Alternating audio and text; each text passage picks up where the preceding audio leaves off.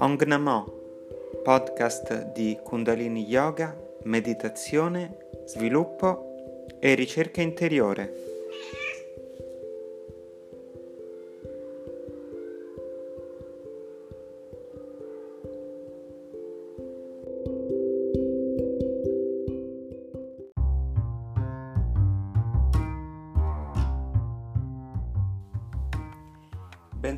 Bentornati al quarto episodio di Ong Namo, podcast di Kundalini Yoga. Nello scorso episodio vi avevo promesso che oggi ci sarebbe stato un racconto. L'ho finito, quindi ci sarà sicuramente la prossima volta. Ho anche registrato delle parti, quindi mercoledì, eh, non questo, il prossimo, quindi l'11 dicembre, ci sarà questo racconto che ci porterà nel mondo di Maya, nel mondo dell'illusione. Ma oggi parleremo di un'altra cosa, di quello che si muove nel sottobosco dello yoga qui in Italia, nel nostro bel paese, nel nostro bel paese che a seguito di una delibera CONI non vede più lo yoga come una disciplina sportiva riconosciuta. Certo, alcuni diranno in maniera entusiastica, lo yoga non è uno sport, non è una disciplina sportiva, non ha nulla a che fare con lo sport, è una filosofia, è una tecnologia, è una scienza di vita, non è sicuramente né CrossFit né Zumba né mm, eh, Krav Maga e... Ah già, ma anche queste sono tutte attività non sportive riconosciute. Ma passi- passiamo um, a, con ordine a cosa è successo. E cosa comporta questa esclusione tutte quante le associazioni sportive dilettantistiche, quindi che nominalmente non dovrebbero avere uno scopo di lucro, non hanno più eh, vantaggi di, molto, di, molti, di, molti, tipi di generi. E, ehm, successivamente, dopo un anno di proroga, il CONI con uno scarno comunicato ha detto che praticamente tutta la gestione, tutto mm, il riconoscimento, tutta la parte del riconoscimento era devoluta agli enti di promozione sportiva, che fra l'altro negli ultimi anni ha, ehm, hanno dato sempre più competenze al CONI, ehm, esautorandosi entusiasticamente di tutto quello che eh, spettava loro, di tutte quelle che erano le loro specialità, le loro competenze e i loro poteri. Ma questo sarebbe un altro discorso.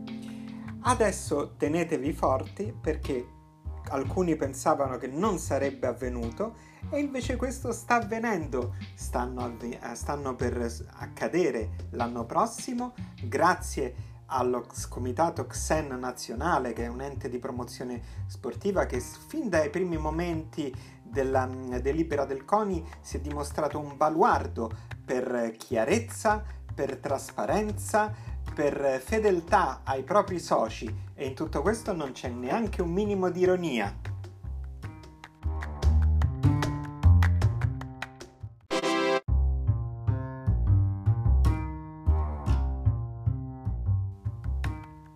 Esatto, arrivano le Yoghiadi, le Olimpiadi dello yoga che inizieranno, almeno a livello ehm, regionale provinciale, il 10 o il 17 febbraio. Nella chiarezza più tipica dell'Oxen, la data in corso di definizione. La partecipazione alle Yoghiadi, dice il sito ufficiale dell'Oxen, è gratuita ed aperta sia ai singoli partecipanti che alle squadre. Interessante. Categoria di partecipazione Junior, bambini da 6 a 13 anni, giovani dai 14 ai 28, adulti dai 29 ai 50 anni, senior sopra i 50 anni. Ogni squadra è composta da massimo 5 persone, ma in nome della parità i componenti della squadra potranno essere misti, sia uomini che donne. I livelli sono stabiliti in base agli anni di pratica ininterrotta, non ci provate se avete iniziato a fare yoga 15 anni fa, lo avete fatto per 3 mesi e avete preso, ripreso l'anno scorso, non è che avete 15 anni di, di pratica. Livello 1, dai 6 mesi a 23 mesi di pratica. Livello 2, da 24 mesi a 83 mesi di pratica Chissà perché proprio 83, ci deve essere una ragione numerologica profonda. Livello 3, da 7 anni e oltre di pratica. Il regolamento è composto dagli asana richiesti per ogni livello e categoria di pertinenza, presenti nel manuale scaricabile al link sotto. In questo primo anno le 10 asana richieste ad ogni manifestazione saranno decise dalla giuria in anticipo e dichiarate, in modo che le associazioni partecipanti sappiano già le figure richieste da ogni livello. Le asana saranno inserite non appena definite all'interno della pagina web dedicata a ogni singolo evento. Alcuni sostengono, ma non so se questo sia vero, che gli insegnanti affiliati XEN abbiano l'obbligo di partecipare alle Yoghiadi. Non lo so, mi piacerebbe avere un chiarimento ufficiale da parte dell'Oxen su questo aspetto, perché non vorrei dire delle cose non corrette. Adesso però andiamo a scaricare e scartabellare il manuale del regolamento delle Yoghiadi.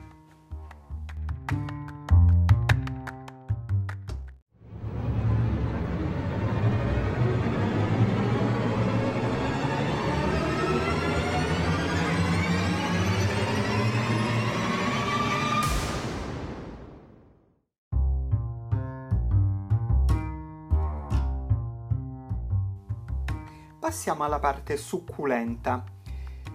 Ogni giuria è composta da tre membri e devono avere minimo 35 anni, quindi uno Yogi Bhajan, per esempio, dichiarato maestro di Kundalini Yoga a 16 anni, non avrebbe potuto essere un giurato. Ovviamente devono essere in possesso del diploma e del tesserino tecnico XEN in una delle seguenti qualifiche: insegnante ginnastica yoga, insegnante esperto ginnastica yoga e naturalmente qualifiche più corpose per le gare nazionali, che si sa sono molto più importanti. La giuria è composta da tre elementi più un presidente di giuria che provvederà a fornire le istruzioni ai concorrenti, cronometrare il tempo a disposizione per ogni asana, un minuto, annunciare l'asana richiesta. E questo lo dico davvero senza ironia, è una parte davvero prestigiosa. Mm, pensare che un insegnante di yoga eh, fornisca istruzioni a dei concorrenti, non a degli studenti, a dei concorrenti, che cronometri, orologio alla mano, il tempo a disposizione per ogni asana e che annunci ad alta voce l'asana che sarà eseguita, dovrebbe riempire ogni insegnante di orgoglio e... Mm, un momento. Ma l'orgoglio non era uno dei mali da cui bisognerebbe fuggire? No, no, no, no, no, smettiamo, smettiamo sto, sto uscendo dal seminato, mi sto sbagliando, sto cadendo nelle trappole dell'ego. Bene, questo era un membro della, della, giuria.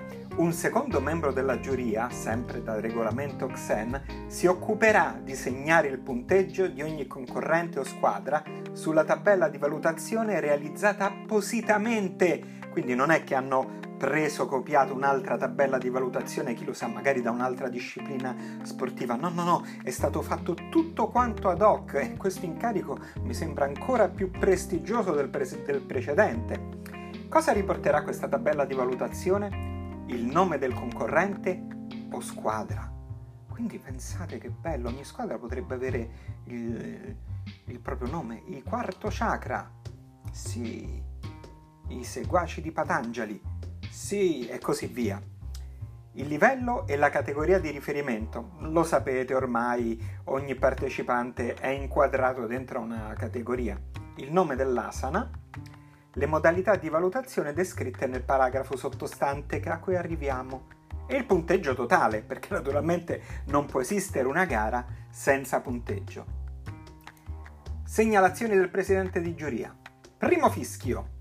Il presidente di giuria annuncia il nome del concorrente o squadra, il livello e categoria e il nome della postura, asana. Secondo fischio, il concorrente si presenta davanti alla giuria, anche perché credo che sia buona educazione, e pronuncia il nome della postura in sanscrito e in italiano. Accidenti. Faccio un pochino di suspense per lasciare che questa consapevolezza discenda dentro di voi e si possa sedimentare. Terzo fischio. Il concorrente esegue la postura, naturalmente, che vi aspettavate. Quarto fischio, il presidente di giuria, dopo aver ricevuto la, votazio- la, la votazione della giuria, la comunica al concorrente. Bontà loro. Quindi primo fischio, secondo fischio, terzo fischio, quarto fischio. Come diceva in febbre da cavallo, un fischio maschio senza raschio con il teschio senza raschio. Benissimo! Come vedete già, già c'è veramente molto. È meglio lasciare sedimentare ancora un po' con un piccolo stacchetto musicale.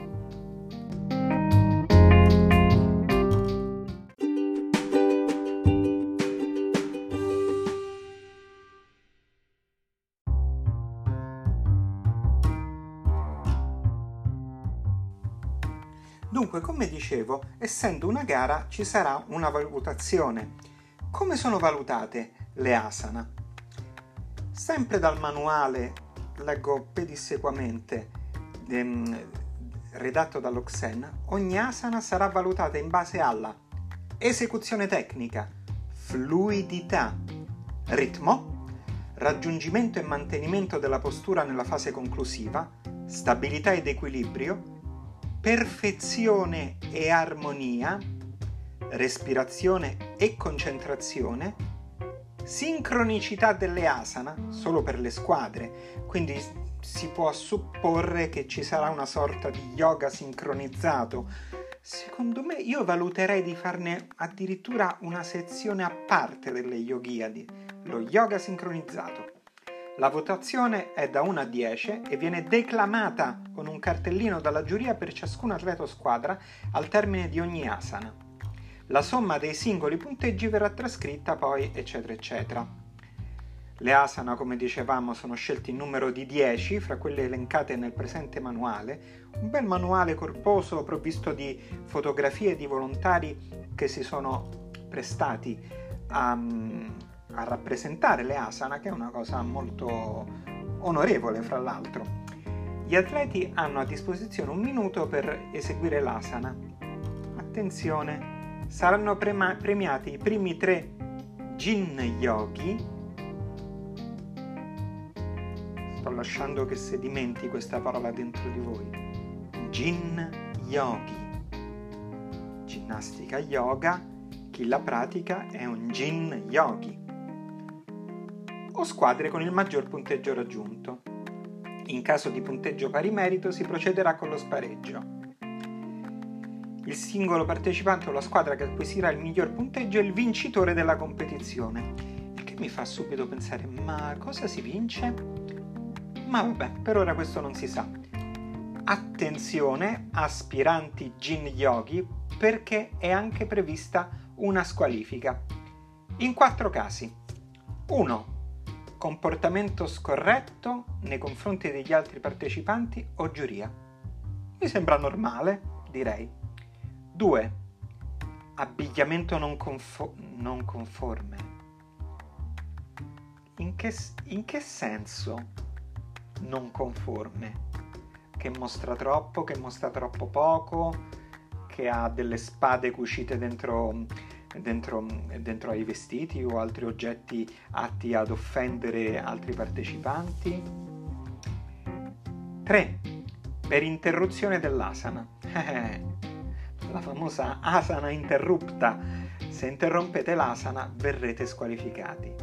4. Per la perdita completa dell'equilibrio cadendo tre volte consecutu- consecutive Accidenti, è un po' come sbagliare una palla nel baseball, praticamente. Tre volte e sei out. Ok, eh, temo di aver bisogno di lasciar sedimentare tutte queste informazioni ancora per un po'.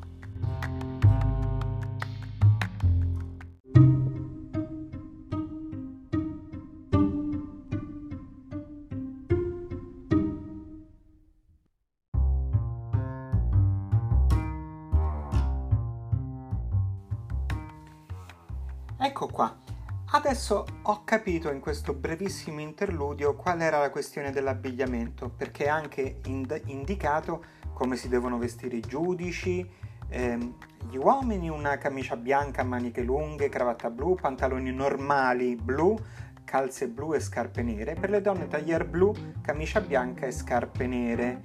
Quindi gli uomini non sono tenuti a indossare la giacca, ma per le donne è necessario assolutamente il taglier.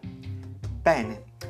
Inoltre c'è l'abbigliamento dei Jin Yogi, è indicato in maniera esplicita. I concorrenti singoli dovranno indossare un abbigliamento sportivo aderente, scritto in neretto, necessario per mettere in risalto la figura durante l'esecuzione delle asana. Le squadre dovranno utilizzare il medesimo modello e colore. Quindi se volete rappresentare i sette chakra, non lo potete fare per due ragioni. Primo perché dovete essere al massimo in 5 e secondo perché i vostri vestimenti devono portare lo stesso colore. Un'altra annotazione sull'abbigliamento sportivo aderente che deve mettere in risalto la figura. Temo che questo, cari amici del Kundalini Yoga, ci escluda praticamente tutti, visto che noi normalmente vestiamo di bianco con o senza turbante, consigliabile con ma è una questione personale, e con vestiti che di solito sono tutt'altro che attillati. Quindi con nostro sommo dispiacere non potremo partecipare alle Yoghiadi perché, vabbè, lo sapete perché, per questioni di abbigliamento.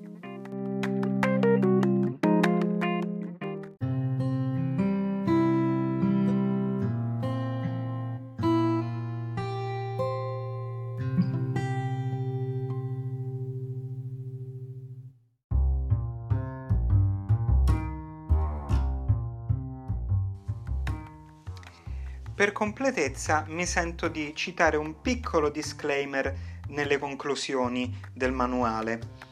Non è nostro intento interferire col principio base sul quale è nato lo yoga, che sempre resterà tale e con- che continuerà a mantenersi vivo nel suo percorso originario, ma in ambiti certamente non sportivi. La ginnastica yoga rappresenta l'aspetto prettamente sportivo non agonistico dal quale traiamo i benefici psicofisici che derivano dalla pratica costante, mettendo in gioco la propria abilità fisica nell'eseguire le posture. Riteniamo che oggi tale metodo è diventato sempre più diffuso anche nei sistemi di allenamento presenti nei vari sport. Pertanto siamo pronti per questo nuovo progetto augurando a tutti voi ad maiora semper. Ora, e non credo di essere l'unico, ci sono degli aspetti di questo percorso che mi creano dei problemi. Ehm, come insegnante molto spesso eh, mi trovo in una classe a parlare agli studenti invitandoli a tenere gli occhi chiusi a non guardarsi intorno, a non guardare il proprio compagno, al limite anche a non guardare se stessi. L'ideale infatti in, uno, in una sala di pratica yoga sarebbe di non avere proprio specchi, non soltanto perché questi interferiscono dal punto di vista della meditazione, ma perché potrebbero innescare un qualcosa di diverso che non ci serve. L'idea di competizione dovrebbe far parte dello yoga? Lo yoga è un percorso di crescita individuale in cui si impara a rispettare se stessi, il proprio corpo, si impara a nutrire un sentimento molto positivo che è la compassione. Come dicevo eh, qualche volta fa, è necessaria la compassione nei confronti di noi stessi per, perché possiamo provare compassione anche nei confronti di di chi è nella nostra cerchia più prossima, poi nella cerchia un pochino più distante e possibilmente nei confronti di tutta l'umanità. Lo so, è un obiettivo molto ambizioso. Che succede se noi mettiamo la competizione? Non sto dicendo che è quello che vuole fare l'Oxen, sto parlando di quello che potrebbe sembrare. Quando facciamo una gara, c'è un aspetto che balza subito agli occhi. C'è un vincitore e ci sono perso- delle persone che non sono vincitrici. Un vincitore è chi vince e tutti gli altri? Tutti gli altri forse non sono stati così bravi nella competizione. Ma se pur perdendo avessero superato un loro limite, chi lo può dire? Lo so, è un discorso molto complesso. Magari chi ha una grande facilità nel, nel interpretare, nel rappresentare determinate asana, potrebbe dare non del suo meglio, potrebbe fare il minimo sindacale, mentre magari c'è qualcuno che in quel giorno riesce a superare un proprio limite. Verrà valutato questo? E soprattutto, è necessario che questo venga valutato da qualcuno? La competizione, e non credo che serva citare Patanjali per questo, non dovremmo considerarla un trucco della mente? La competizione serve a qualcuno?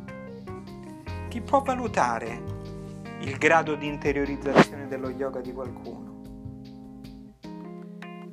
Poiché non possiamo guardare i cuori, allora ci, for- ci soffermiamo sulle asana? Ci soffermiamo sull'aspetto esteriore? È davvero necessario? E poi, citando una frase di Yogi Bhajan, se davvero così fosse, i migliori yogi, anzi i migliori jin yogi, non sarebbero forse gli artisti circensi?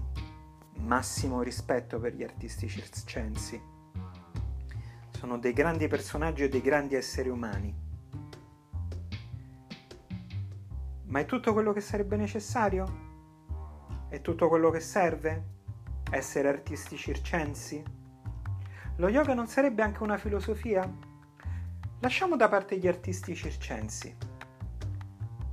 Non sarebbe, su- non, non sarebbe sufficiente essere delle scimmie? Esiste animale in natura più agile di una scimmia?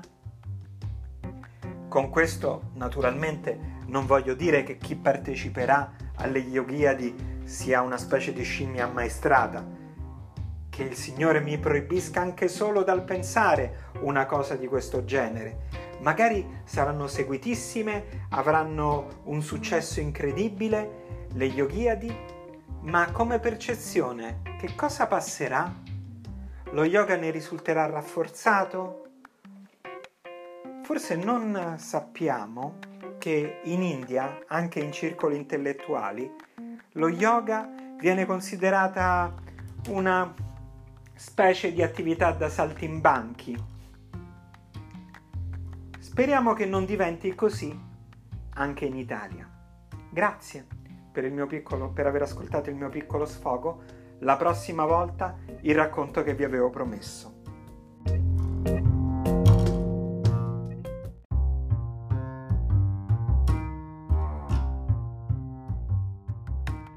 Un'ultima aggiunta.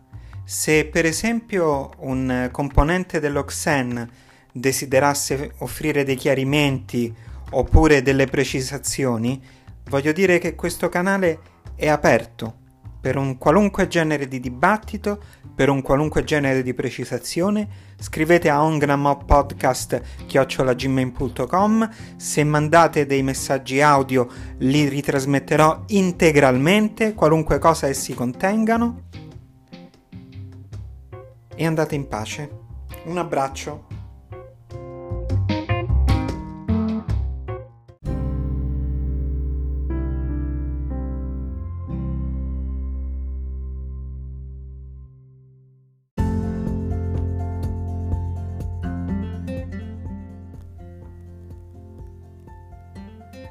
Avete ascoltato Namo, podcast di Kundalini Yoga, meditazione e sviluppo personale. Se avete l'applicazione Anchor potete inviare i vostri messaggi vocali, altrimenti potete scrivere a ongnamopodcast.gmail.com e leggerò tutti i vostri contributi nella prossima trasmissione. Satnam e grazie di aver ascoltato.